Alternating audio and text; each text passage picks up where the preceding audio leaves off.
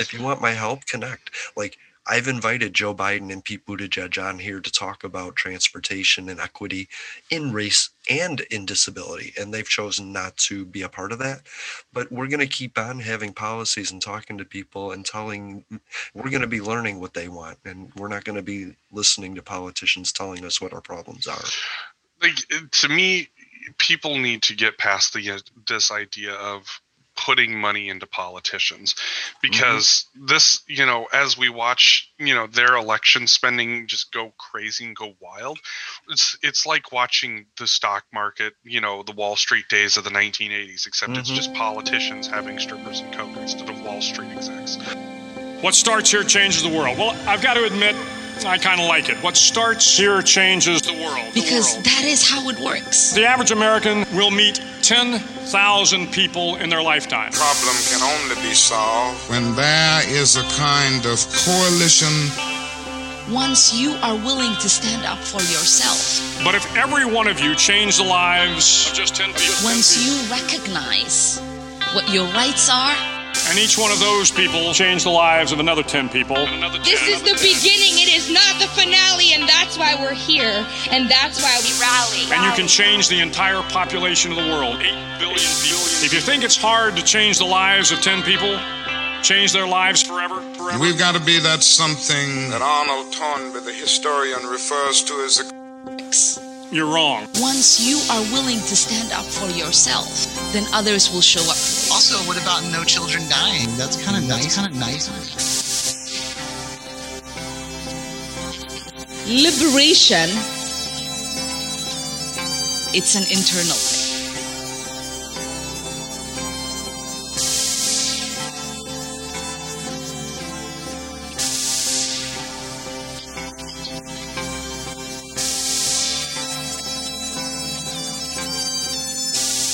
but their children were saved, and their children's children's children. Generations were saved by one decision, one person.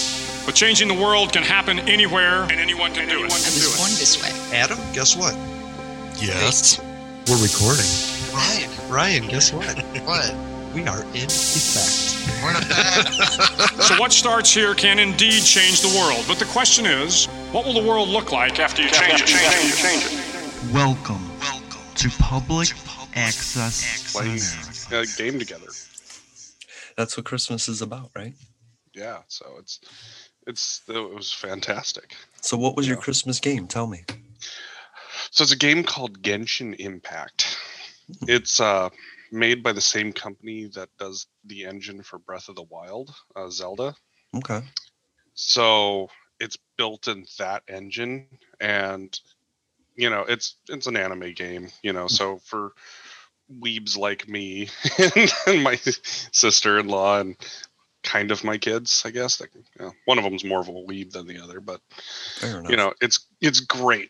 You know, it's a fun game. It's enjoyable. Like, I I I have enjoyed playing it. It's, you know, especially as someone who is a gamer, and, you know, the game that I did enjoy playing is just not in a good place right now. And, you know, on the con, because that's it's an Xbox game. And it's just, I kind of, I'd kind of lost my love and spark of gaming there for a minute. And so this has actually been kind of fun because, you know, now instead of it being something that I'm playing solo, I'm sitting on the couch next to one of my kids who's also playing. That's cool, right?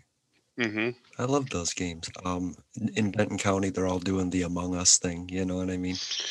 Yep. It just, yep. It's cool. I I like the way people are connecting virtually, just, just, just building those ties. You know what I mean? And I think that's important, that we're not all flying solo. So I like this, you know. Oh, and especially too, like where, you know, having having games, you know, I grew up with couch co-op. So, you know, you had, you know, you had two controllers or, or you know, later on four controllers and a big mm-hmm. T V, and all of your friends were there playing with you. Yep, yep. So, that's you what know. I was raised on. I was raised on, uh, what was that? Lee Trevino's golf. you know, mm-hmm. like back in the day. And I was, we all just sat around and got high and played Lee Trevino golf on the oh, yeah. Nintendo or whatever. And then it progressed and we were playing Jet Moto. Man, I love Jet Moto. And then Mortal Kombat. And my friend, oh, yeah. and my friend knew the move that could beat anybody anytime. And he was so fast and we hated him for it, but we constantly tried, you know? Right. Right up to Tiger Wood Golf where you could change your outfits and stuff. We'd all be like, what, you got a new hat? You know? Right. And then I kind of lost out. I mean, because then it was Grand Theft Auto where it was more of a solo thing. And then everybody was like, yeah, I'm already here and I'm already there. And it was just like, I don't even want to do this, you know? You know, and really, you know, from there, your only hope was, you know, playing uh, different first person shooters where, you know, you either played, you could play together like in the early days of Halo, or um, everybody moved online. So then, you know, we're all sitting here on our headsets chatting with each other. Right. And, you know, it, you know, that's, I will say that is the one thing about modern gaming that has been kind of a bummer is that couch co-op just isn't a thing. Mm-hmm. Um, so that's, that's definitely been, that's definitely been, you know, kind of a, you know, kind of a sad point for me because yeah. my kids, you know, for them, couch co-op now is, is that, you know, they're not, they're not necessarily playing on the same screen. There's a few games that still kind of have that ability, mm-hmm. but it's just, it's not quite the same. No, it isn't. I want to say the last favorite game I had was called Little Big Planet. And it mm-hmm. was just so basic, and you could build your own levels and you could go through and collect things to build your levels. And some of them you had to do with people, with which, which was really frustrating, but it was a great game. And that was the last game I had. I made some really great worlds in there. You know what I mean? And you could oh, make yeah. them public. So other people, and you would see like twenty-five people played your level and you're like, oh, cool. And they liked it, you know? So nice. Yep. Yep. Yeah. You know, to me, the only games that I really enjoyed playing solo were things like, you know, The Elder Scrolls and Skyrim, where it's mm. supposed to be a solo adventure type mm-hmm. game, or uh, some of the some of the horror games, because I love being immersed in the sound and oh, man, that yeah. that feeling of you can't get away. Dead Space was one of my favorite games, mm. okay. and and even still, you know, even though it was an Xbox, you know, it was on the, you know, the not the current generation now, but mm. two two generations ago, the three sixty and the P S three. Yeah, yeah. Um, it was a great game then, but then when it got ported over to the Xbox One, mm. it ran faster and having better sound, a better headset. It was, you know, the original Dead Space was even creepier than I remembered it being, which was wow. awesome because I love that. Now I want to play it. I want to try it. I'm going to go watch YouTube videos of it.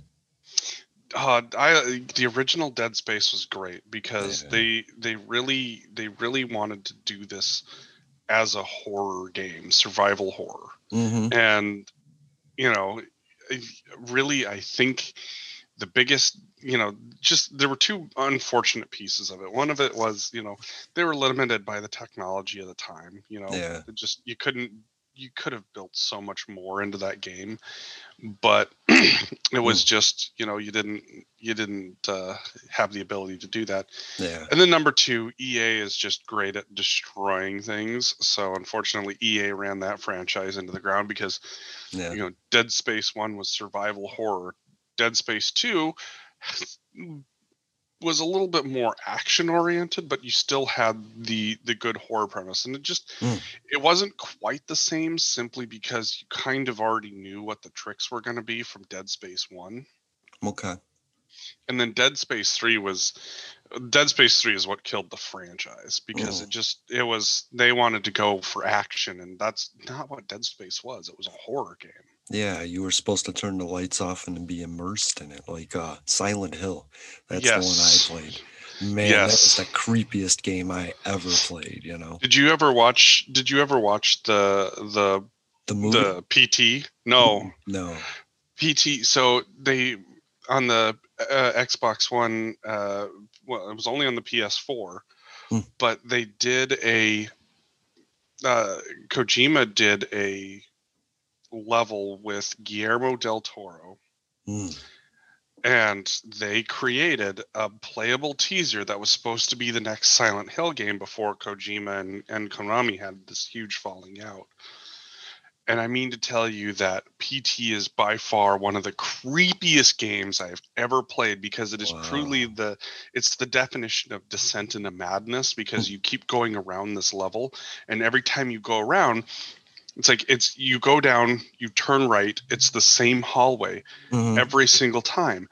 But every time you go down it, something changes. And sometimes nice. It's little, sometimes it's big. And it's literally just this descent into madness. Nice. And it's it was so good. And and my roommate's boyfriend at the time, he got that on the P S four. And him and I played it and played it. And I mean, as soon as he got it downloaded, we played it. We were in four hours straight playing this game, because it's, you know, it wasn't, it's not a very long game if you know how the mechanics work, but nobody knew how the mechanics work. So we were all just like playing this thing constantly, trying to figure it out. At four hours in, he has tears streaming down his face and he's shaking, and he hands me the controller and he's like, I, dude, I can't play this anymore. That's what that's what the couch parade, parade is about, though, right? right? It's about like, you do this level, I'll do the next level, I'll do the next level, and you're learning with each other, because you get to watch a level and go, oh, that's the rules, and then jump into it, you know? Oh, I and P T was so creepy. It was so good, and you know, I I loved it, and I was so excited for them to make a whole a whole game like that. And it was just really a bummer that it never happened, because that game right there would have been absolutely terrifying. And yes. you know, Kojima said, he's like he's like after that, you know, he's like, you know, I did it and I accomplished a teaser that would make you piss your pants. Now I want to make you shit them. Perfect. And that's something I could play, is because it's the same basic, but everything's changed, and that I can do. I'm really good at noticing the one different thing for some reason, but you can't throw a thousand details at me and expect me to, you know, guess them all. So that's what I like, is like that same sort of basic, but then things change within it, because then I can get used to the surroundings, you know? Right. So no, if I can't, was... if I can't watch you play, you know, sitting next to you, then I got, I need to, I need the background, you know? Yeah. So you can definitely watch people play P T mm-hmm. and there, you know, there's people that do commentary. I personally, if I want to relive the moment, there are walkthroughs with zero commentary. Yes. So it's like, you know, there's like, it's like a forty minute video. Mm. I love that. So it was, I mean, but playing it though, playing it was so good, because just being immersed in the sounds and mm. try, you know, you're you're paying attention, trying to notice what's changed, and then you get the shit scared out of you, and it's yeah, right. Oh, you know, because because I don't have like that physical fear. Like I mm. haven't found something I'm afraid of. It's not it's not heights. It's not snakes or spiders. It's I, I haven't found that physical, like that physical thing that scares me. Mm. So like getting into the horror realm and getting jump scares, like it gets me laughing and excited. That's so cool. I know. So, yes. Being scared is something that like I gave up on. I used to be, I used to love being scared. You know what I mean? Just a good movie like The Shining or even Blair Witch, just when it leaves that numbing in the back of your head, like, oh, I don't like this, you know? mm-hmm. But I just, I haven't, that's not what horror is anymore. Horror is just shock. And I'm not into being shocked like a hostile movie. You know what I mean? That stuff. Right, right, right. That's not my thing. You know, Faces of Death. I don't want that stuff in my head. But, you know, I'll I'll go for a good campy uh, Jason, you know, oh. or Freddy, or, you know what I mean? I and love the old re- school. You don't realize slashers. How bad they were until like, I think every horror movie before like Scream is just like so so uh campy, you know what I mean? Oh, it's it's so campy. Yeah. and, and and and if you haven't watched uh American Horror Story nineteen eighty-four, you should, because really?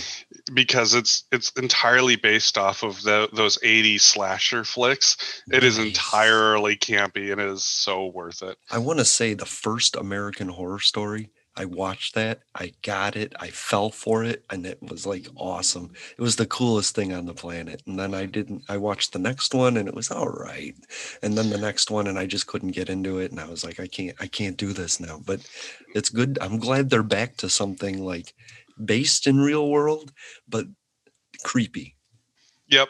So, I mean, it's, you know, I, American Horror Story is kind of, you know, some of their seasons are more hit, hit or miss. Mm-hmm. Um, I mean, I think all the ones that I've seen, I think they're good, but there are definitely some S tier seasons. The first season is S tier. Mm-hmm. Um, and then I actually really enjoyed nineteen eighty-four just because mm-hmm. I loved watching the old slasher flicks. Yeah. And so, and, and they, I mean, they just went hard for it with all of the eighties tropes and the eighties slasher flick style. They just, they went hard and it was, it was, I mean, if you're going in there and if you're thinking that you're going to watch this amazing horror story, mm-hmm.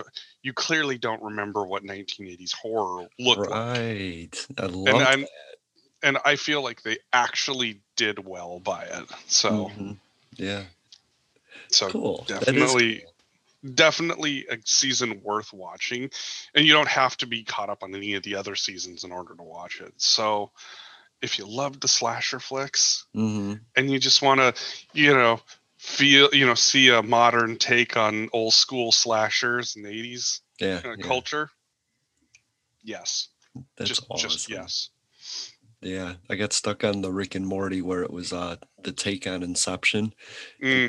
It, it ended up with uh, Scary Terry.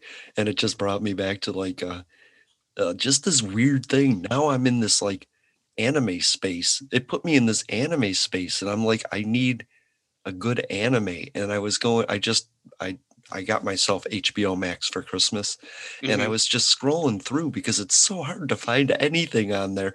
And I found like action anime and I was like, what the fuck? Yes. And I went just, just to the end and I think it was Kill and Kill or something. Kill la Kill. Yeah. And I was like, mm-hmm. oh my God, I remember watching this. I really want to watch this again. But, but I, I watched it with a friend that, you know, an old mm-hmm. roommate. And so it's almost like I want to watch it with that roommate again. I want to be, you know, just get DoorDash and get high and watch. Oh man. Oh man. Yeah. I, my, one of my college roommates, he's the one that really got me into anime. I mean, you know, there was one anime he started, we started uh, with me called, Uh, Eureka seven. It's spelled Eureka, but you know, Japanese to um, you know, American. Mm-hmm. They yeah, they yeah. kept it as Eureka, and it was it, it's a mecha anime, and it's what got me really into watching animes. Right. So that's the style you like then. I, I tend to like a lot of different styles of anime. Okay. Um, it's it's it's you know because I had that whole conception of it was just cartoons and. Mm-hmm. You know, it was the first anime that, you know, it kind of fit into like where I was at with the, you know, this, in a way, a lot of the skateboarding culture. It's just that they took it into this, you know, futuristic style with mechas. Right, and right. it was okay. really, it was, a, it was really cool. And um, it, also you saw a lot of character development throughout the entire series. Mm, okay. So that's, so that was something that, you know, I just hadn't really expected was, yeah. you know, that level of depth. Okay. So, so that anime holds a special place in my heart. But then of course too, like if you're looking for pure beauty, you know, you can't mm. go wrong with Miyazaki uh, okay. animes like My Neighbor Totoro and uh, Howl's Moving Castle, Castle yes, in the Sky. Howl's Moving Castle. That's the one I just, I put on and I was like, I watched this one too with that, with that friend. She turned me on to anime and it was just this, like this past April. And so I don't know much about it, but there's, um, I keep clicking on the ones like, ooh, I would like that. So she knew me really well. You know what I mean? I like mm-hmm. that. And then there was the other one with the, I don't even know the name, but it was Gambling High School. And it was just like, I love that anime, but like mm-hmm. How's, How's Moving Castle is a little slow. It's a little artsy for me. You know, I'm watching, I think it's ninety-one days, ninety-one something, you know, I just put it on and it's Italian mafia and mm. it's, all right, I'll try this, but that's not my thing. I want the, uh, I want the action, the spiky hair, the change of outfits. You know what I mean? I love oh yeah the action and the the uh, how they're like, I don't know how you're doing. You know what I mean? I love the overacting of it and all that. I just oh yeah, love it. Yep. So if anyone has an anime recommendation for me, that then just let me know, because I am dying for more anime, and I don't know why.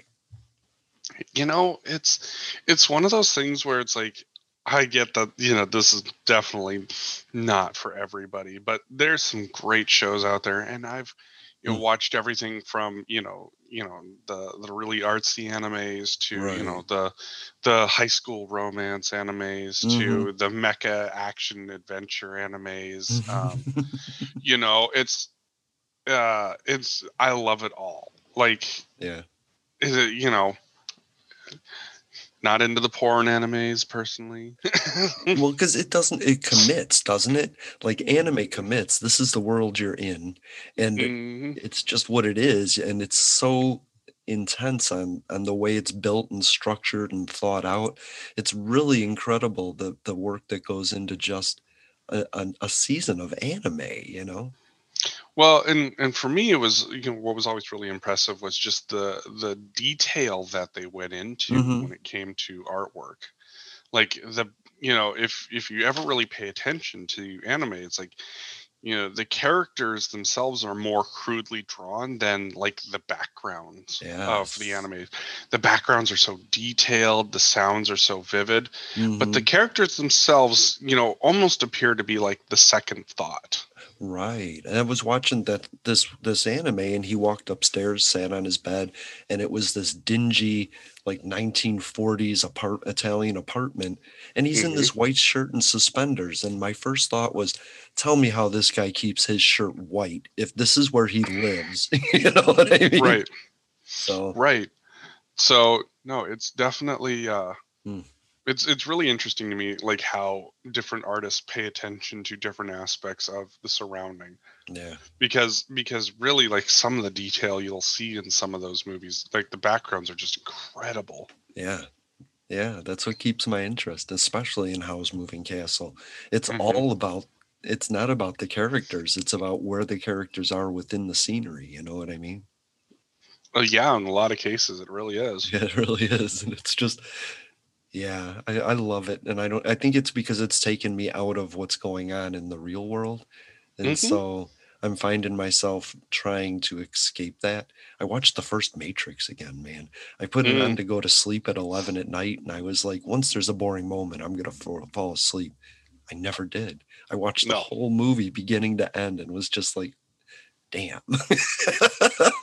Oh yeah, no, it, the first Matrix was absolutely insane at the time. I remember when that yeah. came out and just being completely blown away by it.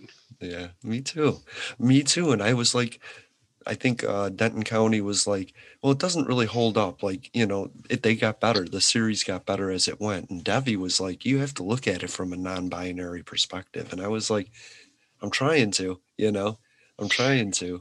Oh, you know, and especially especially with the Wachowskis, um, you know, coming out and saying that it really is, you know, in a lot of cases, you know, an allegory for, you know, becoming what you are. It's it's really, you know, I I, I obviously I'm not as well versed in that as as Debbie is. So oh, I'm just like, what I noticed was like, why do they all have short hair? Well. And I, it just dawned on me when they come out of that thing and then they're brought onto the ship, they're bald, they never grew hair. And so everybody is, you can almost tell that they're new because they're bald. You know what I mean? Like that they're, they're, I don't know how to explain that they're woken up. You know what I mean? Mm-hmm. And they all had some form of baldness, and I, except for the guys that were born in Zion. And that's like a detail I never even noticed. How cool is that? You know? Mm-hmm. It's wild. It's yeah. uh, the it's a really, really, really wild series, and yeah, I'll let I'll let people who know and have watched yeah. it far more than I have dive into that. Right, and then I'll just wrap up on the whole movie thing. I tried watching Wonder Woman nineteen eighty-four. I, it was horrible. I tried watching Birds of Prey, and it was horrible. And then I watched The Joker, and I watched it. That I also I stayed awake and watched it. It I I don't know why. Maybe you can tell me why it is that that happened. That I didn't like those two women-empowered movies, but yet The Joker held my interest in in a way that like Taxi Driver did, you know? Well, in all fairness, though, like a lot of my female friends are complaining about Wonder Woman nineteen eighty-four. So okay. I have not seen it. Um, so I don't know what's up with that one. And what was the other one you said you watched? Birds of Prey. I haven't seen that one. So okay, I, I that don't was know. The spinoff, uh, Harley Quinn spinoff. Mm. Okay. Yeah, I haven't seen that one. So I okay. I'm couldn't tell you. That's fine. I don't think it was the the the woman presence, because I loved all the women in it. I think it was just the bad scene splicing and like I we got to get this comment in and we got to, you know, it was so it was so we're trying to get to a point, which is the next the next movie when we don't have to set everything up. And so I just don't like those, you know. Right. So, and, and, and that's some of the complaints that I've seen from, you know, female friends that have watched it. So, you know, I don't think that it was necessarily anything to do with the, the act, the actresses themselves as right. much. It was just the production of it was just, uh, was yep. not good. Yeah. Okay. That's right. What I'm hearing. But I mean, The Joker, you know, I haven't seen that one either, but just wow. by just just by listening to what some people have said, like, you know, mm-hmm. when you're really like, especially when you're really interested in, you know, what mental illness can look like. Oh my God, like, yeah. You know, uh, and and I've heard it from I've heard it both sides of the spectrum, that this is a great representation. I've heard that this is a damaging representation, and I think every, you know, it's one of those things that everybody takes away what it is that they want to take away from it. Mm-hmm. And you know, having had depression, you know, had still have depression. Mm-hmm. Um, you know, I I tend to look at it through a lens of, you know, this is someone else's take, because every, you know, you can put two people in a room mm-hmm. that have depression and their experiences are vastly different. You can put ten people oh, in a yeah. room, you'll have ten different experiences. You can put a thousand yeah. people in a room, you're going to have a thousand different experiences. But they're all going to have a common thread. They're all mm-hmm. going to have a few things that they all do, and that's that's depression. Is that it? That's what we call it. Depression it does yep. certain things, but makes you feel in a general. Boy. Yeah, and and so, you know, especially where you have, you know, you've had so many different takes on the Joker too, you know, over the mm-hmm. years. You know, you had yes. you had you know, the sixties Joker was just weird and wild and crazy, yeah. you, you know, and then you get uh, Jack Nicholson's Joker in the eighties, mm. you know, and and there's been a really great, you know. You know, what does the Joker look like through the years? So like, right. you know, the Joker, you know, the sixties was like acid, you mm-hmm. know, the Joker, the eighties was cocaine. Heath Ledger's Joker was, um, uh, perfect. It was heroin. Um, mm, okay. Then you had Jared Leto's Joker, which was meth. And then you had, you know, Joaquin Phoenix's Joker, which was, you know, you know, mental illness. And that was, I didn't even really see it from a, a mental illness. Actually, the way they set it up is that he's almost the sane one in his surroundings. He's just a little slow, and that life just keeps hitting him in the face every time he turns around. Like, just, it's the whole setup of what's mm-hmm. going on now with the rich and the poor. And I just saw it that way. And, and in that, the clown just became the metaphor, like, mm-hmm. because it, he ends up with a, a cloud, a crowd of clowns, you know? And to me, that was more of the metaphor. And he's stuck in that as the Joker now going forward. He's like how we all are, when I prefer eighties music sometimes, because I'm a kid of the eighties, you know, and mm-hmm. there's things that we get stuck in, like parachute pants, or I like, uh, two-tone jeans and shit like that. And so mm-hmm. I didn't, and then at the end, you know, I'm not going to tell everything, but then you learn about the mental illness, and it's almost like that's the point where you're like, oh, wow. And it leaves you more to think than set up. You know what I mean? Right. And, and, and, you know, it's, it's really, it's really interesting how everybody takes away from, from mm-hmm. different, from yeah. different things. So You know, yeah. everybody is going, you know, everybody will have their own interpretation of it. Everybody will have their own ideas mm-hmm. as to, you know, whether this is good or not, healthy or not. But in the end, it's like... It's historical. I like the way you put it's it. A, it's historical. It's, it's a movie, too. And, and it's, you know, when you broach some of these subjects, they're going to be hard to broach. Mm-hmm. But just because... you don't like the representation because you feel that it's damaging to you, that doesn't mean that, you know, out of a thousand other people out there that have watched it, that they don't feel like it's a representation of them and what they've gone through. Right. It isn't. It's the, like a movie is like an amalgamation of um, personalities. It's they, they research the field, the genre, and then they try and condense it. Like if I say you're autistic, it's it's a person's personal perspective to what they believe autism is, but it's a spectrum and it's just a way of life. You know, I think everybody is on one form or another if you stretch it out far enough. So I think mm-hmm. that's what movies do, is they kind of, it's a culmination of Of, of things. And I like the way you put it, that it's historical like that. It's a moment in time. Like if you want to know what twenty twenty was like, watch The Joker, you know what I mean? And if you want to see what the nineteen seventies is like, watch Taxi Driver. I'm really interested in the similarities of that, that, you know what I mean? Yeah. And so every, you know, Uh, it, to me, it, it's interesting how the Joker has been, uh, you know, such a different take on so many different things at the mm. time, you know, from, yeah.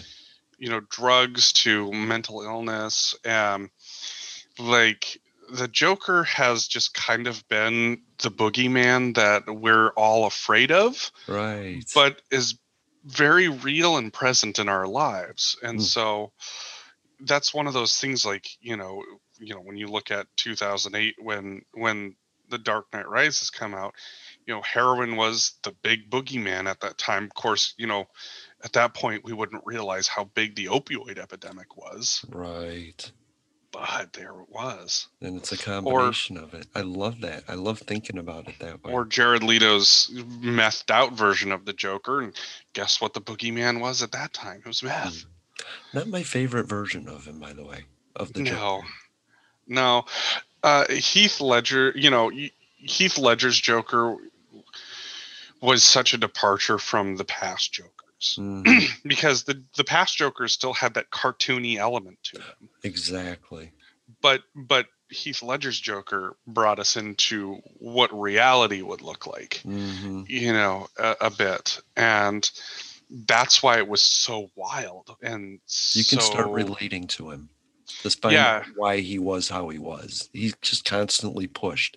Just constantly pushed. He just wants the world to be a certain way, and, and he's constantly just pushed to being the Joker. You know what I mean? Mm-hmm. To me, that's how I saw Heath. Like, I related with Heath Ledger a bit in that, in The Dark Knight. Like, he had been fed up, and he's just like, this is what you get, you know? Yeah. You know, one of the most quotable things is, is that, you know, the thing about madness is, is it isn't always just a slow descent. Sometimes it's, you just need a little push. Yeah. And and that's, you know, yes. there were there were times, you know, in, in my struggles with with mental health that, mm-hmm. you know, I definitely felt like it was just like, you know, I felt like I was slowly descending, but sometimes you just get that push and it was just like off the deep end. Right. And so like Heath Ledger's Joker was very much a, you know, I understand this person. I don't want to feel like I should understand this person, but I do. Right. It was his little stories about how he got cut, you know, about how he got mm-hmm. his face. And it was like, he told you about it, that he was pushed, descended, and then never came quite all the way back up because he kept getting pushed and descended, you know? Yep. That's how like, we all kind of feel, isn't it? Yeah. And, and, and I mean, that was, you know, you saw, you saw someone who just was completely broken and mm-hmm. could never come back. Right. Chased and, by somebody that's broken and in a dream that he could, like a savior complex. You know exactly. what I mean? And so, instead of trying to fix the world's problems, it was like the savior complex going after the problem. you know, in people, but the, these are, these are bigger, these are bigger situations. These are manifestations of ideas, these characters. They're not actual, you know, mm-hmm. there's not people out there like the Joker, but everybody could relate to it in some way. And, and that's right. what's scary. That's what's scary about this Joker. It, in the in the same way of Taxi Driver, you understand why he is who he is and how he got where he was. And then all of a sudden it goes a little too far and you're like, I wouldn't do that. But Would right. I, I wouldn't put on the clown makeup, but would I if I had the chance? And that's what's scary. And well, and you know, because one of the one of the tropes that we've always, you know, kind of had in movies is is that the good guy wins and the bad guy loses, and mm-hmm. you know, here you start to see this element of, does the good guy really win and did the bad guy really lose? Right, but more importantly, who is the bad guy, and who you know. Determining who the bad guy is, or you know, and and is the bad guy, you know, was the bad guy bad to begin with, or right. was he finally just pushed to the point where it's just like, this is how you see me, okay, then this is who I am, and just yeah. embraced it. That's right. And I, that's know. What's weird is, like, characters aren't like Die Hard anymore, the bad guy, you know, they're, they're intricate characters. That's what I love about this. And I can't wait for COVID to be over so we can get more movies like that, you know? Exactly. And, and that's just, you know, I, I watch, you know, when I watch some of these movies and I look at how they're, how we've changed the idea of the bad guy, you know, the villain, you know, you're not always going to see this over the top villain. Like, right. um, oh, I think one of the best villains that I've seen is, uh, if you've ever watched the Sherlock B B C series. No. Oh my God. It's, so it's got uh, Benedict Cumberbatch, uh, Martin oh, cool. Freeman. Dude, watch it, watch it, watch it, watch it, watch it, watch it. You oh, will. Wow. Absolutely love it. But uh, the guy who plays Jim Moriarty in in this series, mm. like, if I had to pick best bad guy from the last decade, yeah, best yeah. villain, it would be this guy's take on Jim Moriarty. It was nice, fantastic. I love that. I love Sherlock. I mean, my first book was Sherlock Holmes. The first stories I watched were on uh, Masterpiece Theater, were Sherlock Holmes and. Uh, you know, I can't remember. I can't remember right now. You're taking me too far back. I love, I love Sherlock Holmes. Yes, yes. So there's like four seasons, I want to say, and the there's like three or four episodes per season. They're like an hour-ish, hour and a half-ish long. Mm. Um, they're great. They're they're they're fantastic. Um, nice. Great adaptations of Sherlock Holmes in the modern in the modern realm. Mm. But the guy, you know, who played Jim Moriarty, like, his take on Moriarty was absolutely fantastic. That's cool. Those are stories that are rich with characters. And, you know, I can't remember who was that that just did Sherlock Holmes, like the campy versions, you know, and I was so disappointed. I can't. Mm. They just did a series, and it's that famous guy. He's Iron Man, you know. Yeah, it was. Uh, it was. Uh, they had Jude Law and. Uh, yeah. Why can yeah. I not think of his name right now? Me, me neither. And he's like from less. Robert Downey Junior Thank you. Yeah, and I just was so disappointed because I yeah. like I like Robert Downey Junior I like I, he can do he can tell me how he's feeling with just his eyes, and it's always, I'm so sad. Take care of me. Yeah, I, I, I, what I saw of that one, I was like, eh, it's not going to be what I'm looking for. Mm-mm, not at all. But, but, uh, no, the B B C version was absolutely fantastic. Like, nice. I loved every second of it. It, it is. I've, I probably have watched the whole series through like four or five times. Wow. Because, because it's your go-to. It is, it is, it's that good. Like, nice. If you want to talk about escapism, that's, that's, oh, mm-hmm. it's so good. That's what Recommend. I'm trying to do. I'm trying to escape. I'm going, looking at documentaries, and it's like, no, No, I just can't do it right now. I want to learn. Right.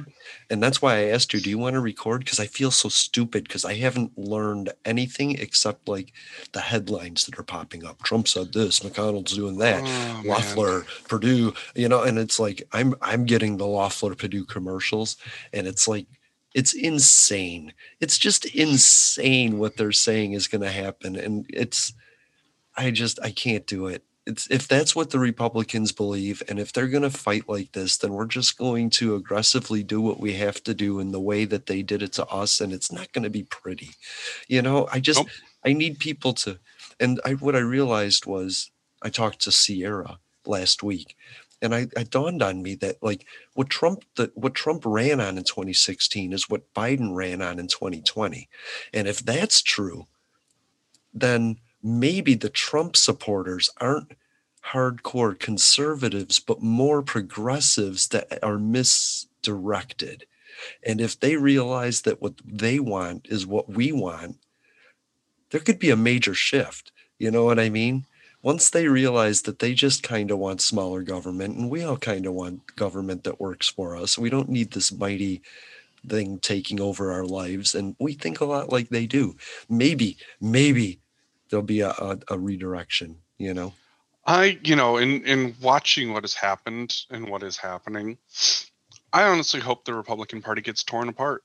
Me in too. This, you know, this is, this is, you know, this is what they decided to go with. Mm-hmm. This is where, this is the bed that they have made. And now you yeah. have this, this upcoming looming issue of, I know, right? of, of what happens when, you know, one Republican senator and one Republican rep decide mm-hmm. to force the issue on a vote of yeah. whether or not the Electoral College is valid. We've been spending four years to try and get every Republican on the record, and it took one dumbass from Missouri to do it. You know what? And that's fine. You know what? It'll, McConnell has flat out said that this is a horrible idea that'll tear the party apart. And I'm like, you know what? It Go will. for it. It is. Go it for will. it. Right. Do it. You know, because because what's going to end up happening is is it'll be harder for those two sides of the same party to work together. Mm-hmm. And this is where I'm going to tell you, this is a warning shot for progressives and Democrats, because That's right. watch what happens here, mm-hmm. because this is your fate if you choose to pursue things like this, then this way. Uh, maybe. Well, I don't. It, I don't know. Because it's tough because it. if, we, if... we need to get to a certain, and and that's where I think we differ. Is that I believe in what you believe, but I also believe that for fifty years I've been put on the back burner, and so I would like things to progress to an equal level, and then I would like to work on what you want, which is the smaller government, better decisions, taking the distribution out of the hands of the government. I believe in all that, but I think I'm going to get crushed unless I make things progress a little bit. That's all. Oh, and, and I don't blame you for that. Like, I, I think I I think that there is a lot that needs to progress, and it's just it's just the different methodology. You know, to me, it's, you know, with... Let's see, how do I put this? The problem with the way government currently works right now, and, and what you've seen play out is, is that people like you have been put on the back burner. People like the poor have been put on the back burner. People like the sick have been put on the back burner. Yeah. People that have anything other than your standard white bread, mid almost, you know, pseudo Midwestern background have been mm-hmm. put on the back burner. Right. And the funny part is, is, is that whether you're whether you're voting Republican or Democrat hasn't really mattered, because it in doesn't. the end, that those people are courted long enough to get votes, and then their government just does whatever the hell they want anyways. Right. And it really, you can be accepted into that party if you are a giant douche, if you can raise money. And that's exactly. what it is. There, it's an entrance fee. It's, mm-hmm. it's a club, and the more you can raise, the more you have, you have a chance of becoming president. That really, that that revelation upset me, because that made me in the independent. Because I'm not mm-hmm. going to try and raise money from the poor to take advantage of them later on. I, if, if I get there, it's because the people, uh, you know, the ideas that the people told me are make sense. You know, it's it, it's it's it's the it's the state sales tax uh, state sales tax version of of voting. Right. You know, we we pretend that we're all for, you know, this all of this equality and mm-hmm. all of this equal treatment and equal care, but the reality is is is that the heavy lifting is done by the people who are already lifting a heavy burden, mm-hmm. and then just get thrown crumbs when the job's over. Right. You know, hey, we've I've had this discussion with my kids about how, you know, for example, out here, you know, we have sales tax that's about ten percent, mm. and it's, I mean, it it hurts. Ouch. It does hurt. Wow. But of course, you know, this goes back to the whole, you know, do people really understand what equal versus equitable looks like? That's right. You know, sure, everybody in the state pays a sales tax whenever you buy something. That's great. Woo! Except, mm-hmm. you know, like I told my kids, it's like, you know, if you're poor and you have a two hundred dollars grocery bill and you have two hundred dollars, how many, how much groceries do you get to buy? two hundred dollars. No, you don't. You get to buy about one hundred eighty dollars worth of groceries, because with a ten percent sales tax, that leaves you at one hundred ninety-eight dollars. Right. And that's, and now you have to decide what it is you're not going to buy, because mm-hmm. you have to pay a ten percent sales tax. Right. And the moment, and then it's like, and if you're, and if you have a two hundred dollars grocery bill, but you have two thousand dollars to spend, you have a two hundred twenty dollars grocery bill that you're going to end up paying because of mm-hmm. sales tax. Mm-hmm. And, and so that, but that doesn't put you out anything. You still get all of your needs met. Kind of. Well, yes. And then if you're grocery wise, if you're not in that area where you can get the great deals, and now you're going to a bodega to get your vegetables or your ketchup, you're paying the premium price and then a sales tax, because they, they're not buying in bulk, you know, they're just reordering from a distributor. Right. You know what, you know what I'm saying? They're not Walmart brand, like bulk. And so you're going to be paying more on that and the tax. So, and that's right. Really, you know, it's, and and so, you know, just showing, it's like, you know, so I get like the idea that sales tax is fair because everybody has to pay it. There is no mm-hmm. way around it. But it's not equitable, because you still have a bunch of people who are struggling. You know, I probably at least once a week see someone that has to pick and choose what it is they're not going to get that week. And yeah. That's, especially around the holidays, that's that's really freaking heartbreaking. You know, it's it's really terrible is. Every time, but like it, it's really yeah. frustrating, especially living in a state where it's like, oh, we're going to be equitable, and then you pull this bullshit. And it's like, and the, you know, the problem, the overall problem is that it's not by any fault of mine or yours, right? No. Like our life has been. And I think this is something, the, one of the first things I can remember from Carter and the oil embargo was that my life is being negatively affected by governments. And that's not fair.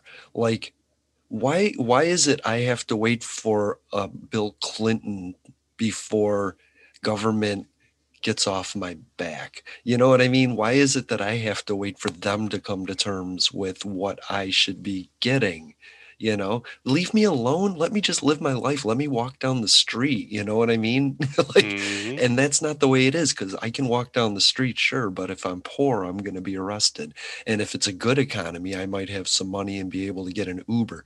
You know what I mean? And it, it sucks that the government controls our lives like that. It really does. Mm-hmm. And, and see, and that's where, and that's where it's like, you know, in the end, you and I want the same thing. It's just that, mm-hmm. you know, time and time again, I've watched the government say, oh, we're going to do this and it's going to be fantastic. And then you get handed a turd sandwich. Yes. And then, unfortunately, we fall for it again. The next time they come up with something, oh, this is going to be great. And this is going to be fantastic. And this is going to be great, you know, equitable mm-hmm. and equal. And then we get another turd sandwich. And it's yeah. it's just been one of those after the other. I don't have any trust in government to actually get this right at this point, right. because I don't either. They take our money. They take our money, they tell us everything's going to be equal and equitable, and then we just get absolutely screwed. Yes. And, and what what I noticed as a tangent was that the middle class has been burying the, like, where does all this tax money come from? Because, because wait, wait, I know where it comes from. It comes from the money tree. But, like, If I was oh, yep. if I was thinking in the conservative way, poor people don't pay taxes because they don't make money, right? And rich people, we know they don't pay taxes because they have loopholes, right? And they pay zero. Well, then in in the in the Trump supporter mind, who's paying the taxes? Mm-hmm. It has to be the middle class, right? And if you see how much money they're spending, then you realize that your money isn't going to social welfare because there is no social welfare system. It's been cut to the bone. And so when you realize that now the pandemic is causing things to affect you as a middle-class person, as it is a poor person, like you're still getting screwed by the government there. You're still paying for our defense, but now you have to go stand in line for food because the pandemic is, has put you out of work or dragged you down into the lower tier of poor. And now you realize that that assistance you thought the poor people were getting, they're not getting because you're not getting it. Well, and, and you know, and that's, that's a revelation to me. You know what I mean? And and, and it wasn't, and unfortunately, that wasn't for me because I've watched this time and time again. You know, basically what you have is a Republican Party, which, you know, broken clock is, you know, right twice a day. And Donald Trump is right that, you know, Americans need two thousand dollars stimulus checks. But that's the the first thing he's been popular about is the Democratic thing he said. That's what pisses me off. He's been a Republican for four years. He wanted to get another vote. All he had to do was say, I'll give you two thousand dollars. And Mitch McConnell can't buy us. He can't buy the Senate for two thousand dollars a person. Fuck you. Well, so this is, this is where it gets fun because right, this is the, oh no, I mean, here's the thing is like, I don't, Trump's still a giant piece of shit, period, end of story. Agreed. Like, this, Agreed. this, this two thousand dollars thing, he's, he's right about it, but for all the wrong reasons. It's kind of like watching someone do a math mm-hmm. problem. They get the right answer, but they did none of the steps correctly. Exactly. So, so let's just, let's just put that out there first, foremost, you know, he's right about it, but not for the right reasons. Secondly, you know, you bring up the correct point. The rich ain't paying taxes. So right. when it comes to the stimulus side of things, it ain't going to them. The poor also shouldn't and aren't paying taxes. So the the idea that there's any money coming in there is going to be few and far between, which leaves right. this, you know, burden that you have on a disappearing middle class. Right. So here's where this gets funny is, is that I have watched I've watched the two sides yell at each other over this, and and I, I I think I might have said it a couple of weeks ago. When it comes to the stimulus side of things, you know, for me personally, for my family who is middle class and pays a shit ton of taxes, mm-hmm. getting two thousand dollars back is is not is not any form of socialism. It's a bad you know, tip. It's a bad tip. No, it's a tip that you made interest on, and I just happen to get my money that I paid in back. Exactly. But, you know, where it is socialism is if someone like Donald Trump gets a two thousand dollars check when he only paid seven hundred fifty dollars in taxes in, which, right. fuck that, I don't think he should get that. And he won't because technically he earns too much being the president of the United States. But here's where this gets fun is, is that what this is requiring now is Republicans to essentially admit one of two things. Number one, either they don't know their constituents and how poor and desperate they are. That's right. I mean, I got to give Bernie Sanders credit for this one on slamming McConnell's. Like out of the top twenty-five poorest counties in the country, ten of them are in Kentucky. Mm-hmm. Agreed. So, so let's, let's, so that was a, That was a twisted T level slam right there. And so, I just loved fuck, it. Fuck you, Kentucky, for putting Amy McGrath against Mitch McConnell. Like, fuck you. Anyway, go on. So, so, so you have that issue.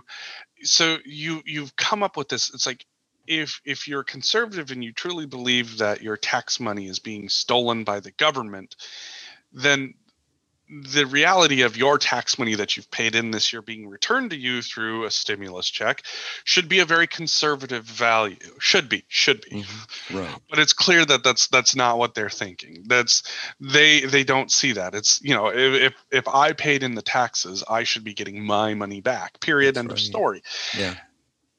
So basically, what they're doing is completely they're they're pulling a, a twenty sixteen Democratic Party. They are literally shitting on their constituents hard. Yes. Yes. And it's like, I'm, I'm just sitting here watching this going, you clearly don't know your constituents. You clearly don't give a shit. No. And you know what's because even your worse? Constituents are poor.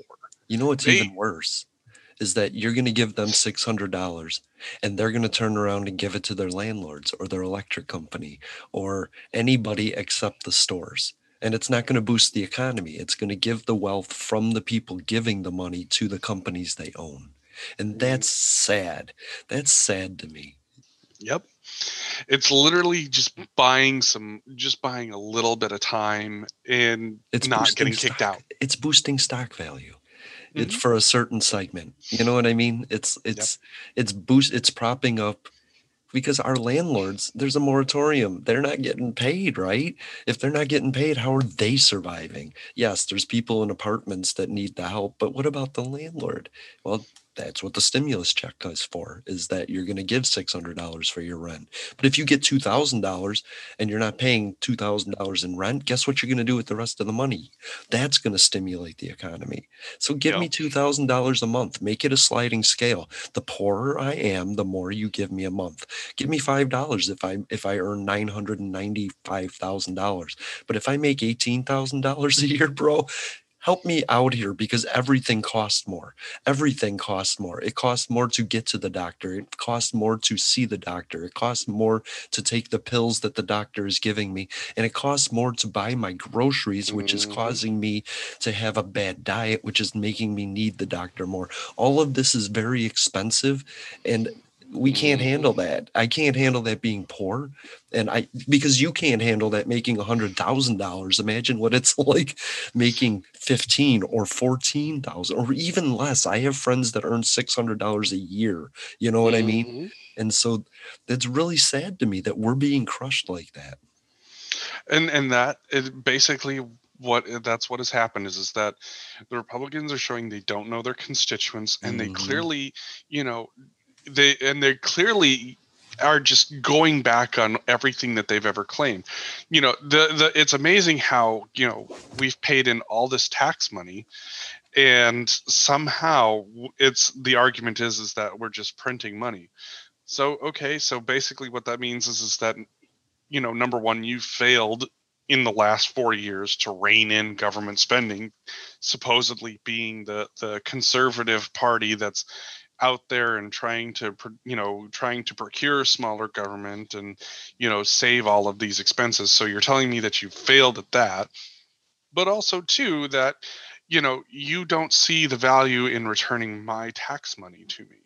So all of these conservative arguments that they've had and that they've held and that they've used as center talking points for, oh God, decades, especially in the last four years or so they try to claim, in the end, those talking points have meant absolutely shit to them. And they are literally just going out of their way to showcase that all of the values that they have said that they hold, the the smaller government, the getting the debt under control, the returning the tax money to the people, it was nothing but talk because they haven't gotten smaller government. They haven't uh, reined in government spending, despite having control of the House and the Senate at one point. And they don't give a shit about returning your tax money that you paid in back to you. So out of all of these conservative values that you s- supposedly espouse, you're willing to follow through on exactly zero of them. So that's who you are. And people need to believe that. So when I say I hope it tears the Republican Party apart, all of this bullshit that they've done, I truly mean it because they are not this, I, you know, they are not this governmental conservative. They are not the fiscal conservative. They don't give a shit about, you know, how people are really being impacted, you know, and, and by returning their tax money to them. They don't care. They have shown that. So I agree. It's like, you know, I have some friends that say when someone shows you who they are the first time, believe them. Mm-hmm. Maya Angelou. Here you are. Here yeah. you go. Here you go. Right. It's like I have, I don't believe in, in what they in, in anything that they do benefiting anybody but themselves, and they have made that abundantly clear, painfully clear, painfully clear. I just so, I heard I heard a general say, so this vaccine is going to be free of charge. And anytime the government says something is free of charge, just remember they're saying your kids are going to be paying for it. Mm-hmm. And this so is where I, I'm, imp- and this is where I'm impressed with the vaccine charges and what they're going to be is, you know, anywhere from twenty-five dollars a shot down to as little as two dollars. Hmm. And to me, like, that's fantastic. That's yeah. where it should be. Yeah. I actually signed, I, reg- I registered to get the vaccine just last night. My friend was like, well, that's for everybody sixty-five and older. And I was like, I don't care. I'm signing up. You know what I mean? Because if they don't have enough people, I want them to go, who's next on the list? Oh, Jason. Yeah, let's get him. Yep. Right. So I, I believe what the Republican Party has shown me. Mm-hmm. They've shown me that they are completely out of touch with any of the values they've claimed to espouse. Right. Completely out of touch. I agree. And the shame is that the Democratic Party is leaving me with the only relatable figures are the progressives, the Adam mm-hmm. Schiffs and the Cicillinis, they, uh, you know what I mean, and the Katie Porters. These are the people I'm looking up to now, and they fit in the progressive field because they're making sense to me. You know what yep. I mean? But, you know, I have said this time and time again that these two parties have run their courses. Mm-hmm. They they they have become stale. They truly are not. They they have they have entrenched themselves in ways that, you know, most of us would look at a crime syndicate. you yeah. know, mm-hmm. it's it's yeah. really unfortunate because. You know, as you said, our government has done, it hasn't done what it should, and it hasn't served who it needs to. And all of the talk and all of the rhetoric have just become that. There is no follow through. There is no action. I know that when Biden, you know, is is sworn in as president, all of the talking points that have been so prominent are going to fall by the wayside. They already are. Because there's other things that are more important, Jeffrey. We have to get our national defense back up. We have to get uh, we have to get our relationships with overseas taken care of. We have to give nine hundred billion dollars to Mir- Miramar. And yeah, could we have, I don't, you know. mm-hmm. Mm-hmm. There's two things, there's two things I'd like to talk about, and we're running out of time. And I wanted to, I think it's more important than conflating the omni, omnibus bill with funding the government. I think I'm going to put that aside because that's something else. But what I want to say is that Democrats are saying that Donald Trump and his PAC are super, you know, you're paying Donald Trump, right? And what I think just happened is Donald Trump realized that he can steal money from the American people just like politicians have. And I don't know if I'm getting this this analogy right, but he is robbing his supporters, but only in the same way that every other politician robs its supporters. Is that right? Yep. Okay. You're not wrong. And and the funny thing is, is that they're going to point fingers and they're going to scream and cry and call him a grifter, and he is. But mm-hmm. I'm sorry, but Nancy Pelosi's no different. Yeah, and they're just going to run ads for money when they need it. And so, exactly in twenty twenty-one, because uh, we're, I'm going to give my twenty twenty-one resolution, right? I will devote my time and I will devote my platform to causes and uh, politicians and candidates that I think are worthy and that'll benefit me. But no longer will I spend a dime, because a vote is not a dollar and a dollar isn't a vote. And you're not even paying me enough to vote for you. you you have you know they haven't shown me that they are capable of actually getting something done that truly benefits the American people. Right. Like that's that's that has been the problem mm-hmm. uh, from for for the last oh, God knows how long. But you haven't seen anything get done that truly benefits the American people. Right. You haven't. Right. You're paying for a product, and the product is the candidate. And they've just learned to monetize politics. And that's mm-hmm. what they, they live on, these accounts. Like, uh, if you pay Trump less than five thousand dollars, seventy-five percent goes to him and his luxury, and twenty-five percent goes to the R N C. If you pay over five thousand dollars, then it, the rest of it goes to the legal defense fund. So anybody paying just a minimum amount, it's it's not going to help his cause. In the same way that if you if you went for Amy McGrath to get rid of Mitch McConnell, well, guess what? She lost, and how much money does she still have? How much money does Susan Collins' opponent still have in the bank? How much money does Susan Collins still have in the bank after running these elections? You know what I mean? Mm-hmm. It is, it, you're you're funding them in a way that you shouldn't, and I'm not going to do it anymore. If no. you if you want my help, connect. Like, I've invited Joe Biden and Pete Buttigieg on here to talk about transportation and equity in race and in disability, and they've chosen not to be a part of that. But we're going to keep on having policies and talking to people and telling, we're going to be learning what they want, and we're not going to be listening to politicians telling us what our problems are.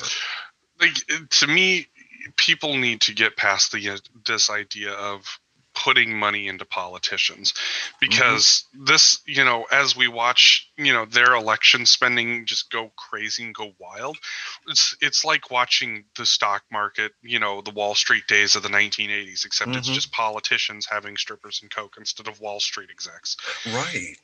You know, this is, it, it's it's time for people to start realizing that there are more ways to connect with more people than throwing campaign funds. Like, I'm I'm tired of funding a government and then funding people I hope get into government. Right. And then funding the charities and organizations that are pushed to the wayside and propping them up until we get a government that will properly help them, like runaway teens and like sex trade trading and all of these horrible things that are happening. We as people donate to support the prevention of these horrible things, and as well as pay for a government that should be doing that, as well as paying for politicians, and then paying that stupid sales tax. And it's just too much. You can't nickel and dime a poor person. If we only have a nickel and a dime, you can only nickel and dime us once. And I'm tapped out, and I can't invest in Joe Biden's reelection. I can't. I can give him my platform, and I can talk to him, and I can promote him if I think he's promotable, but I can't give him money anymore.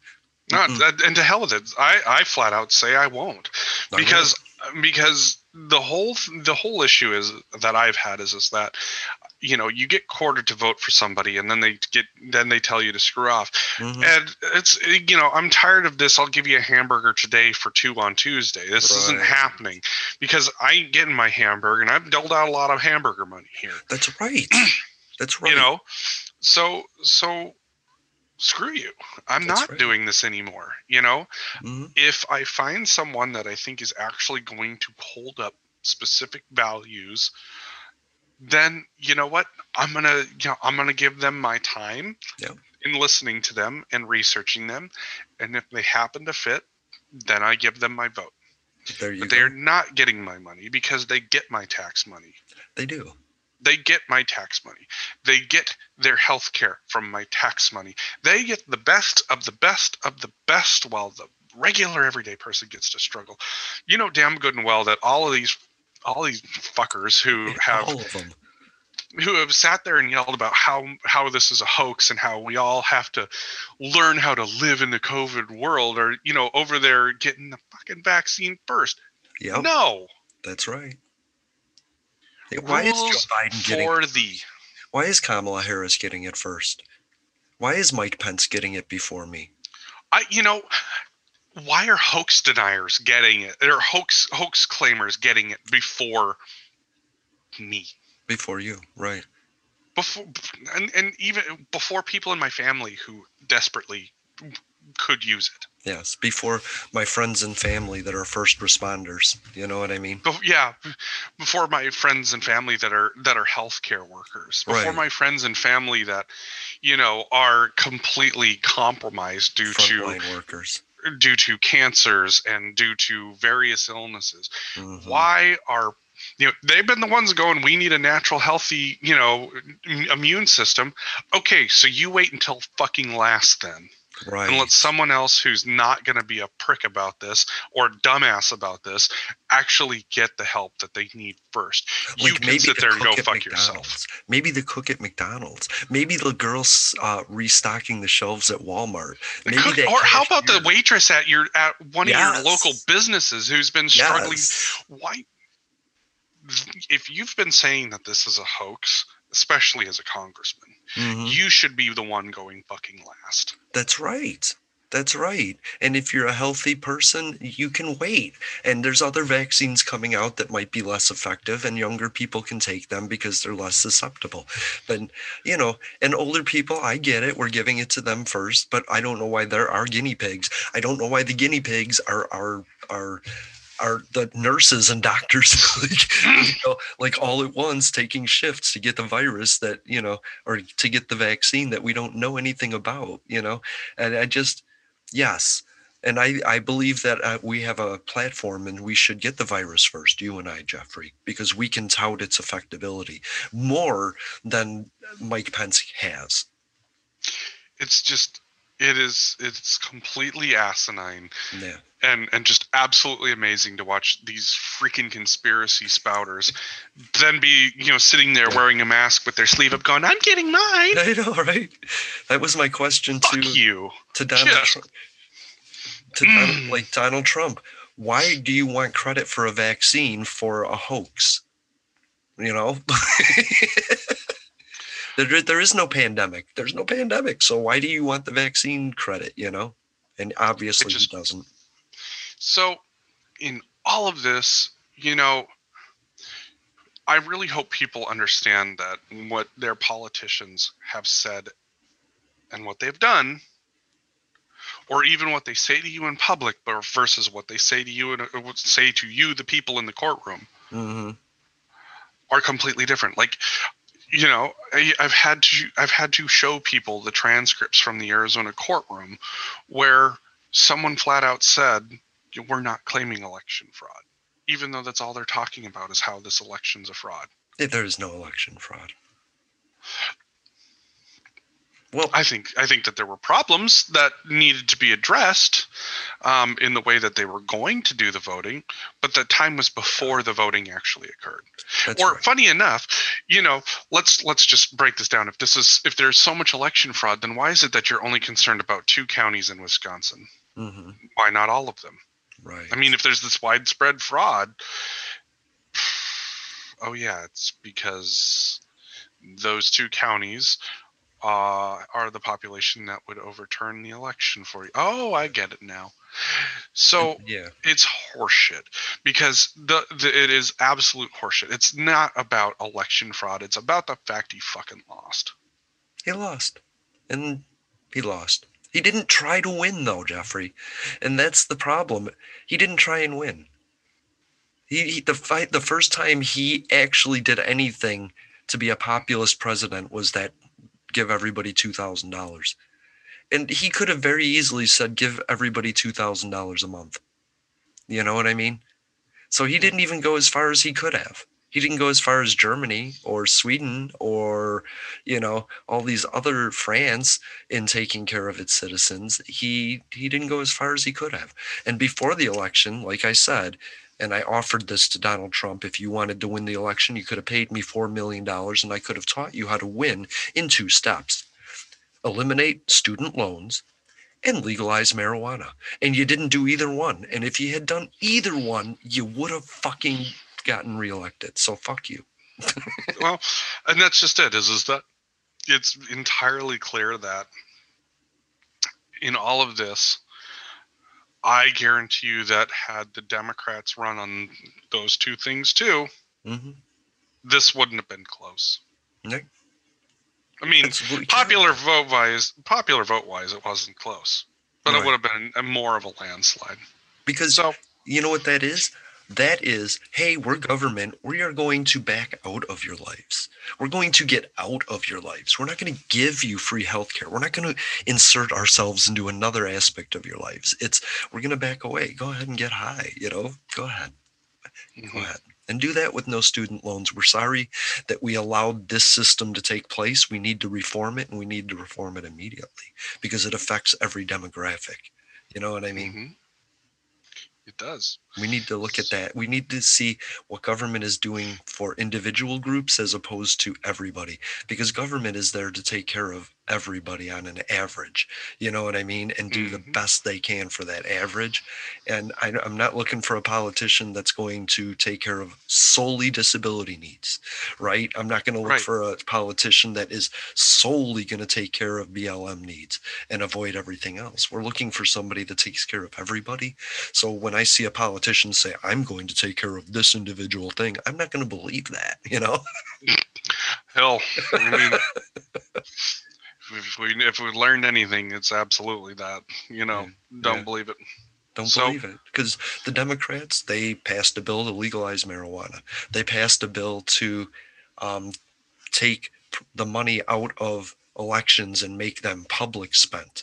You know what I mean? Like, they came up with these unique ways, and they also knew they would never go anywhere. So even the people that tried failed, and the people that obstructed failed. It's it's a wash. Nobody did anything because nobody tried to do anything, and they didn't try to do anything because if they tried to do something, they would have to try and do something else. Yep. So so there and that's and that's how you end up with a stimulus package that includes money to foreign countries that definitely don't stimulate our economy. Yeah, could we have not paid fucking Israel like just one payment? Just could we have missed a payment for Israel and Miramar and maybe given us like a portion of that money? Just been like, hey, the nine billion we're giving to Israel, fuck it, we're bringing it back here and we're going to dole it out to every American. You know, we're just going to, because that's your money and you need it. Isn't that a commercial? Yeah, yeah, it is. I have a structured settlement and I need cash now. Hey, America. I have a structured government and I need cash now. Except this is some crazy shit. And that's the name of the that's the name of the episode. I love that. Uh so okay. Do you need to wrap up? I don't know if you're I working. I do. Or yeah, I got work today, but you know. Okay. Is there anything uh, you wanted to address that we didn't address? No, we addressed what I wanted to address, and I got my F-bombs and middle fingers out there because yeah. I'm just I'm I'm tired. I'm tired of watching these two parties fight each other like they're pretending to fight for, for me or for you right. or for anybody else. If if if it hasn't become abundantly clear to you now, to anybody out there listening, if the government ain't, ain't exactly your friend right now, then right. then th- I, I hope that this has enlightened you just a little bit, because mm-hmm. I do believe that government can be friendlier towards us. Sure. But as it stands right now, this is not it. Mm-mm. Republican, Democrat, liberal, conservative, this is not it. Yeah, no. And I what I'm tired of is people believing that that's the only choice we have. Mm-hmm. Like, think about it. If Joe Biden got eighty-four million votes and, and Donald Trump got seventy-six million votes, how much, what is that, one hundred sixty million votes? Mm-hmm. Th- three hundred thirty million people in the country, one hundred million under voting age. You start to realize that maybe the largest voting block is still the non-voting block. Mm-hmm. And maybe they're non-voters because they've flat out seen just how little the government actually gives a shit about them. And they're like, why bother? Why bother? My, lo- my life is not going to change one candidate or another. It isn't. No. Unless it's me. Under this current system. Right. Under this current system. And there's the problems. Maybe next week we'll talk about the solutions, because that's twenty twenty-one. This is our last episode of the year. Yep. So... Uh, Basically, twenty twenty, deuces. Yeah. Because th- this year has should have shown you everything that you need to know about the people around you, about the government that you elect, mm-hmm. about everything else. And going into next year, it's time to figure out how we actually start caring for each other again. Yes. It's time for us to actually start figuring out how we make a government that is afraid of and works for its people. That's right. Dear Not twenty, for themselves. Dear twenty twenty, we had a good time. You taught no, me we a didn't. lot. You taught me a lot, but in the end, you you tied me to a radiator and beat me, and you left me for dead and starved me. But I love you, and I'm, I was committed to you. You just weren't committed to me. It's time we move on. It's time we move on from these abusers and and go into go into this with um, a self partnership. You know, I love myself. I don't need to love the government. You know what I mean? Nope. And so if it's something that's right for me, and I think that I'm more of a majority than my individual self, then I, I believe that I need to go forward with twenty twenty-one and the possibilities that it brings. I'm sorry, twenty twenty, we just, we can't, we can't go on. I need to break up with you. Mm. Uh, in, in the words of, of a wise person once, it's been real and it's been interesting, mm. but this is a real interesting that I didn't need. Yeah, all your stuff's in a box to the left, twenty twenty. Bye. Fuck that. I'm leaving it in a flaming paper bag on someone else's doorstep because it's a pile of shit is what it was. That's funny. You know, and, and I don't know if you're the type that does New Year's resolutions. I don't. No. I, the last New Year's resolution I made was to never make another one because I'm tired of committing, you know, committing to an idea that I just end up like not following through with mm. ever again. My re- my last so, New Year's just, resolution was to resolute to reevaluate every Sunday. Hmm? So that's what that's what it is. That's what it always is. How about you? Mine was uh, to never make another New Year's resolution. In that, it, you know, if I see something that needs to be done, stop making excuses and just do it. Just do it. Don't wait for a time and year, right? Perfect. Yeah. Yeah. If you see that it needs to be done, you don't need a New Year's resolution to do it. It's just time to suck it up and do it. That's right. And you're either ready to do it or you're not. And and it's okay to not be ready to do something. Yes. I'm I I, I will leave with this life lesson that I learned this week. You take on other people's problems as your own and then get frustrated when those people don't help you try and solve them. Stop. Let them take care of their own stuff. You know, sometimes it's your life lesson, mm-hmm. but sometimes you're just there to support other people's life lesson. Know the difference. Learn it. Mm-hmm. Yep. yep. Know when to take care of yourself first and foremost. Oh my God. I was like, did I hit record? I think it was, like, it was like last week or the week before. I was like, oh, I never even hit record. Oh, I'm so glad I live streamed it because I just stole there you go. Facebook. All right. There you go. Well, go have a fun day at work, Jeffrey. Oh, yeah. It's going to be a nice little wrap up to the year. So nice. Perfect. I think we did good. Already. Well, till next time. Till next time. Till next week. Same bad time. Same bad channel. Same bad shit crazy. Wait. All right. Later. Bye. And thank you for watching Public Access America. Of course, you can find our live stream every Thursday, seven a.m. Eastern, seven a.m. Pacific. You can find us on Instagram, where we have nice little clips of our episodes, and we shrink them down even more at Public Access Guy on TikTok. You can find us on Spotify and Apple Podcasts, TuneIn Radio, Google Play, the smart radio apps all over the place, Stitcher, SoundCloud, even Radio Public. Happy New Year, everybody. Have a great day. Oh my gosh, I'm so excited. I'm so excited.